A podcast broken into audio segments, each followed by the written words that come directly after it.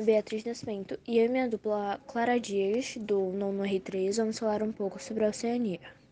A Oceania é um continente que tem cerca de 8,5 milhões de quilômetros quadrados.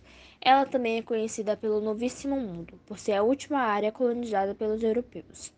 Ela é dividida em dois conjuntos: os países que é composto pela Austrália, que representa 90% de toda a Oceania, a Nova Zelândia e a Papua Nova Guiné e também as ilhas que são compostas pela Polinésia, Melanésia e Micronésia. Essas pequenas ilhas representam para os grandes países locais estratégicos, onde se concentram bases militares. Falando sobre clima, relevo, vegetação e hidrografia, temos as planícies centrais, que é uma região com formação vegetal diferenciada. São importantes produtoras de savanas australianas, e contém um clima tropical, com formação de cangurus, koalas e entre outros animais.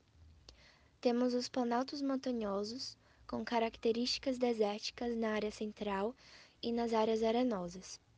Plantas xerófitas na região semidesértica.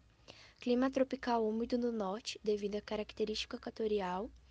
E as áreas do sudoeste vão ter um clima subtropical com chuvas e florestas subtropicais e com paisagem peculiar na região continental da Oceania. Vamos ter a bacia Darling-Murray, que é formada por dois rios, e além de ser o único rio perene da Oceania, ele tem planície úmida, e é formado por áreas de clima tropical e mediterrâneo com épocas de chuva. Formada por florestas tropicais e de eucaliptos. E por último, as ilhas, que são marcadas por clima tropical e equatorial, com vegetação tropical.